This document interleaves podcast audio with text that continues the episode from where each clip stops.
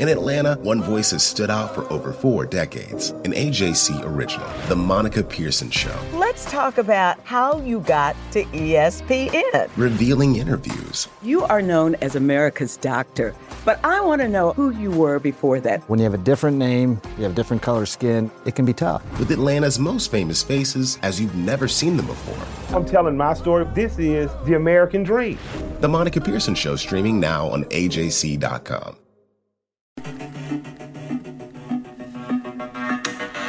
This is D. Orlando Ledbetter of the Atlanta Journal Constitution, here with the 169th episode of the Bowtie Chronicles podcast.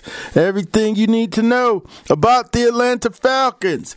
We're going to title this one, It's a Thin Line Between Wins and Losses. Still in the title song from the Persuaders hit, It's a Thin Line Between Love and Hate. The Persuaders. Go Google them. Four guys. Uh, they, we need an unsung on them. Uh, singing about the the the perils of love and hate, but we're going to equate that to the perils of wins and losses and how close that line is in the National Football League. We saw that Sunday when the Falcons prevailed 29 to 22 over the San Francisco 49ers out in Santa Clara. We hopped the red eye and we're back here at home getting ready for uh, Coach Dan Quinn later today on a conference call. But the thin line between the W and Santa Clara was Julio Jones leaning back. I could have went with lean back, lean back. When he was hit low by Jimmy Ward to get that ball over the end zone. And uh, even the play before that, we thought Austin Hooper had a touchdown. It looked like he had the ball palmed and hit the ground. Uh, they interpreted that he had didn't have control, but it, it looked uh, like it was controlled, and Austin uh, said so after the game. But not only this game here, you know, this caused you to think, well, hey, what should have been? That was Michael Cunningham's column last night on AJC.com. What if Matt Bryant makes the extra point in Arizona?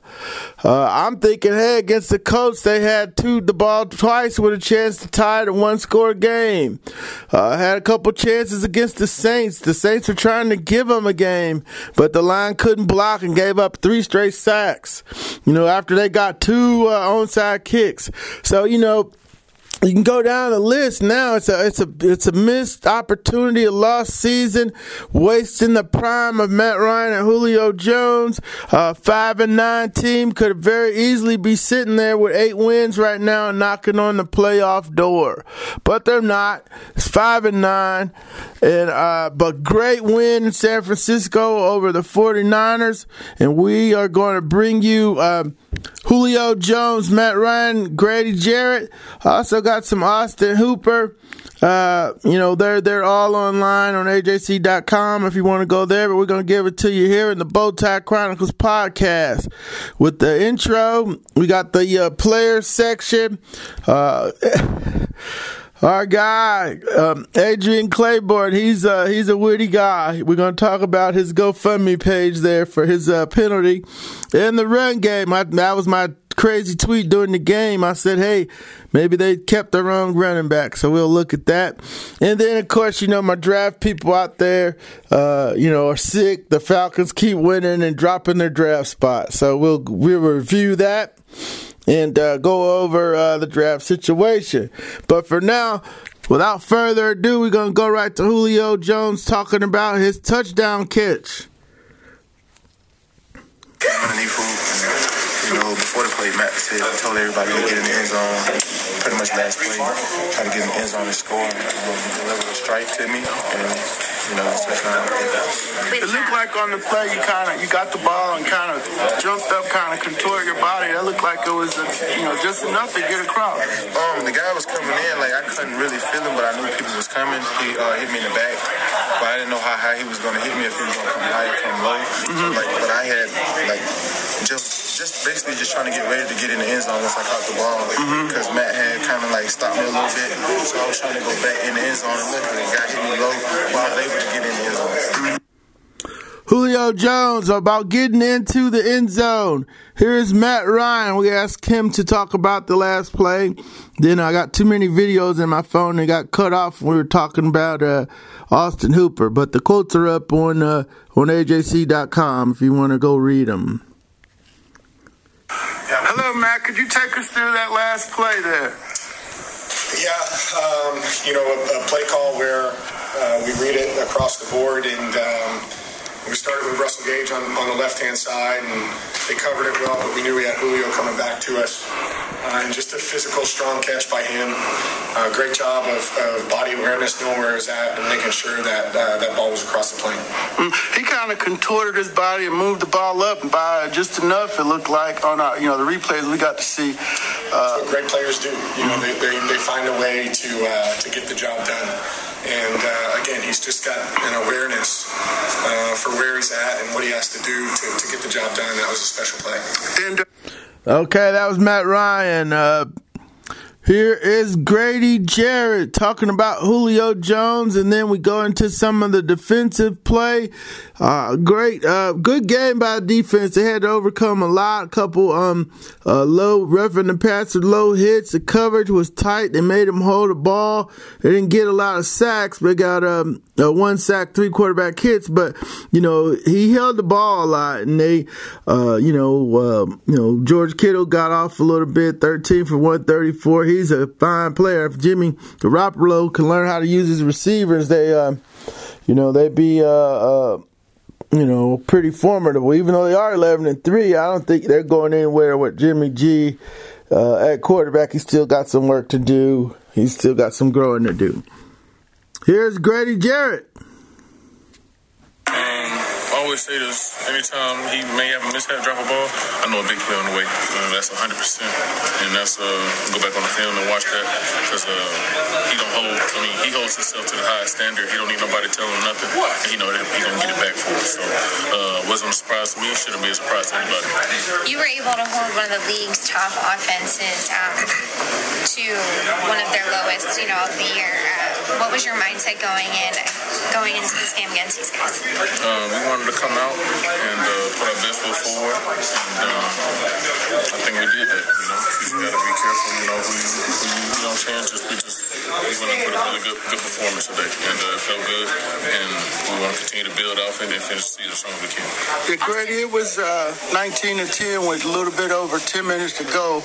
Uh, what, what what was was the fight that you all showed the rest of the way to pull it out? Even at the even at that point, we were still very confident that we could win the game, and um, it's good that we kept that confidence. All it took was one one score, was right back in it, and, um, and then another stop, and you know try to get the ball back as we did and go down to win the game. So we knew it would go down all the way down to the end, and uh, we knew at you know 19-10 we had a mishap where uh, we was able to recover it from as a team, and uh, felt good.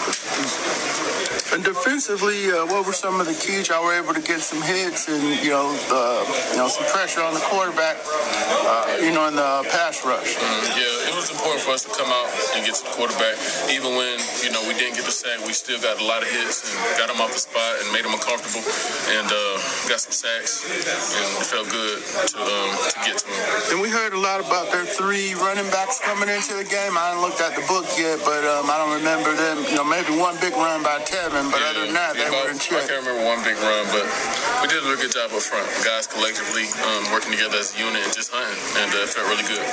Thanks, Grady. All right, Grady Jarrett. We're going to go to Austin Hooper, who thought he had a touchdown catch. And we did too in the press box, but uh, the officials, uh, Rudy did not. But the Falcons were able to come back on the very next play and snatch victory from the jaws of defeat. Austin Hooper, Falcons tight end. Uh, of came in uh, the way we wanted to, but in the end, uh, we got the win, and that's really all that matters. So. Had, had you had a chance to watch it on the replay? Did you look up there and see see that play?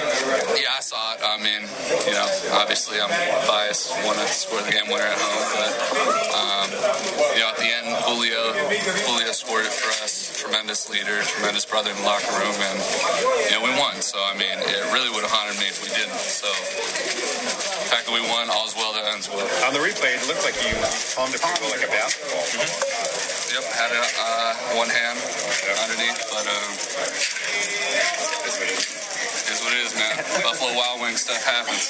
what should we uh, What should we take from how you how you guys not just played today, but played in the second half of the season? Records aren't indicative of what a team's made of.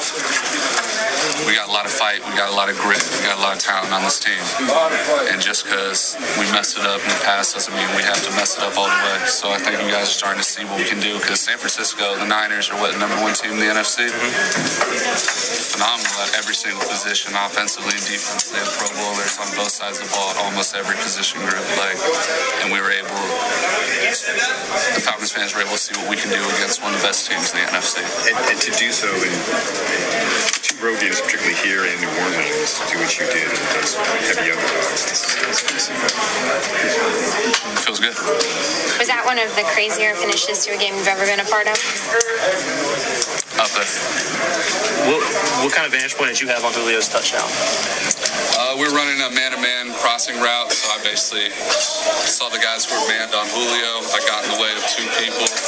Julio ran free, it, basically set a, basically set a basketball screen and took two people on me. Julio's guy ran into me. Went and did Jones things. Austin Hooper uh, after the game discussing the game winning play. Now we'll move on. Uh, Adrian Clayborn, uh, the fine defensive end. He's a witty guy. We don't talk to him enough. Uh, but uh, he had a rough in the quarterback uh, penalty. Uh, you know, they made him hold the ball, and the Falcons got there.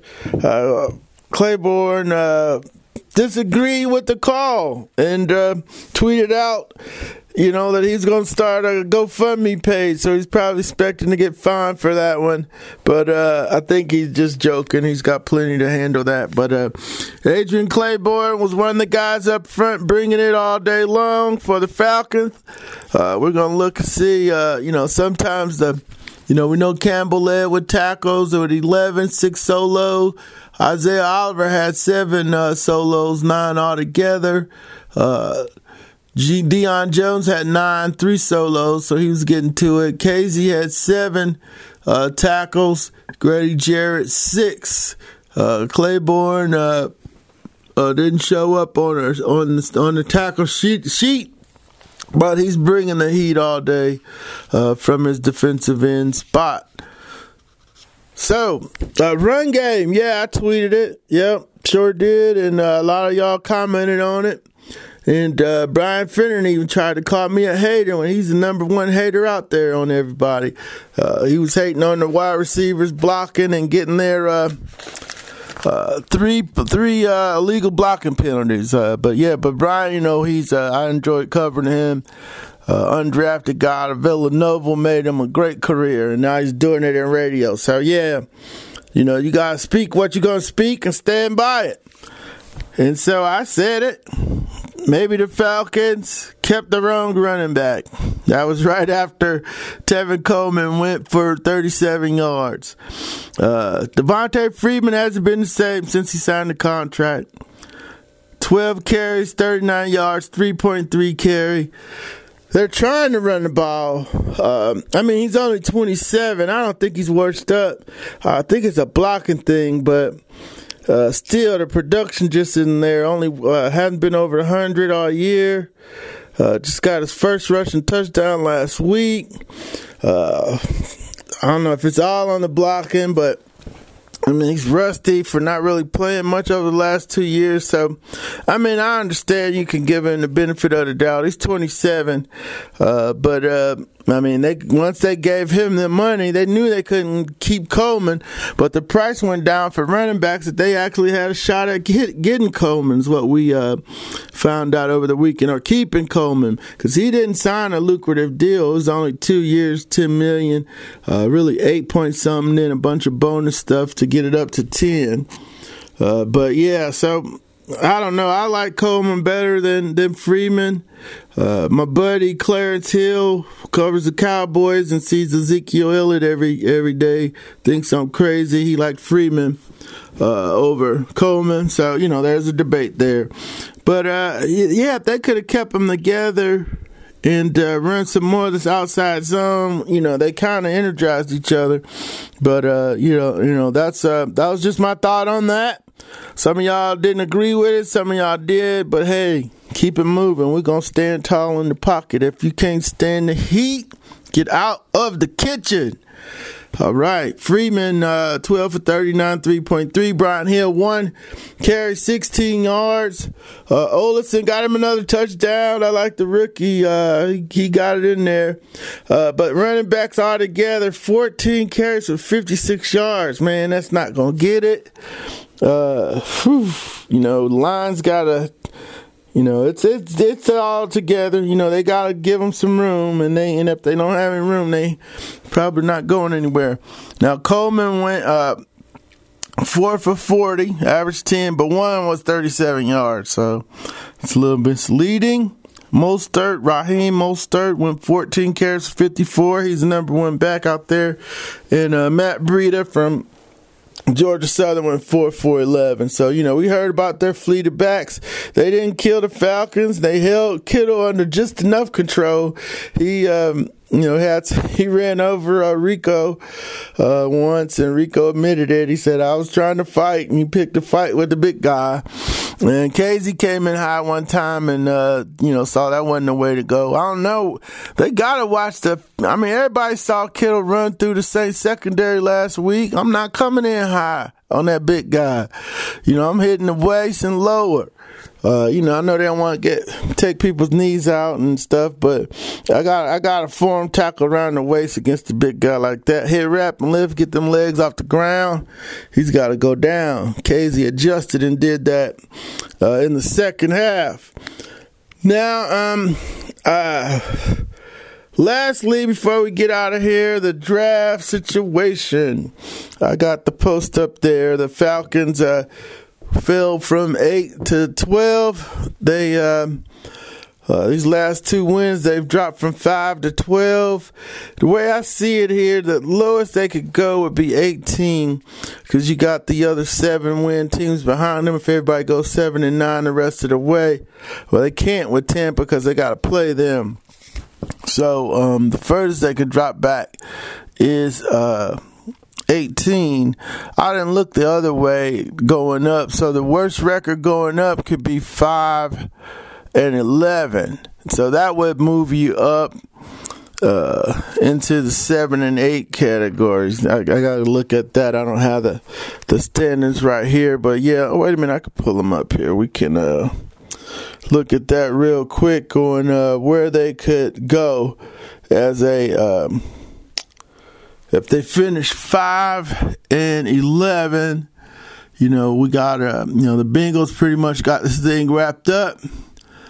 Uh, we got four three win teams, uh, one four nine and one, and Arizona beat the Falcons, so they'd have a tiebreaker. Uh, and then you got whoa, it's a log jam at five and nine. So if they, if, oh yeah, that that's just gonna be crazy if they all lose two they're all at five and eleven, so you're not moving up that much. Uh, you might can the top spot would be a six maybe if you can uh, if you lose, but you got the Jets, Jacksonville. You're gonna play them. Uh, got the Chargers at five and nine, Denver at five and nine, Carolina at five and nine. They're gonna be in front of you because you beat them twice. So yeah, six somewhere between six and eighteen is where the Falcons are to be drafted, and the folks over at Tankathon have them picking uh, EJ Espinza, Espiniza. We'll have to get the correct pronunciation on that. Uh, Iowa edge rusher. Uh, under their draft scenario, my guy Isaiah Simmons is still on the board. Uh, that's who um, when I did my top 10 picks here uh, for the draft, I had him up there pretty high. And uh, I would like to see them take him. Isaiah Simmons. I'm, I'm looking forward to watching him in the uh, in the bowl games.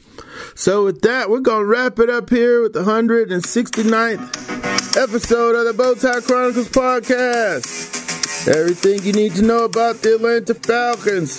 They'll be hosting the Jacksonville Jaguars on Sunday at 1 p.m. at Mercedes Benz Stadium. On Wednesday, in the 170th episode, we'll take a look at the Jaguars and the mustache, guy, Gardner Minshew. Take care and have a great rest of the week. Hip hop is a product of black people. It's a product of black song and celebration. The Atlanta Journal Constitution presents Hip hop's most pulled elements are pulled from the South. a Southern hip hop story. We always go back to that moment of the Source Awards.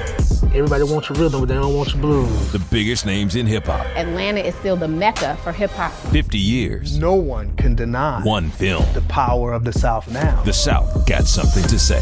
Streaming now at ajc.com slash hip hop. The AJC's trusted veteran political voices, Greg Bluestein, Patricia Murphy, Tia Mitchell, and Bill Nigut, are the essential source for Georgia politics. The Atlanta Journal Constitution's Politically Georgia. Sign up for the newsletter, download the podcast, subscribe to the AJC.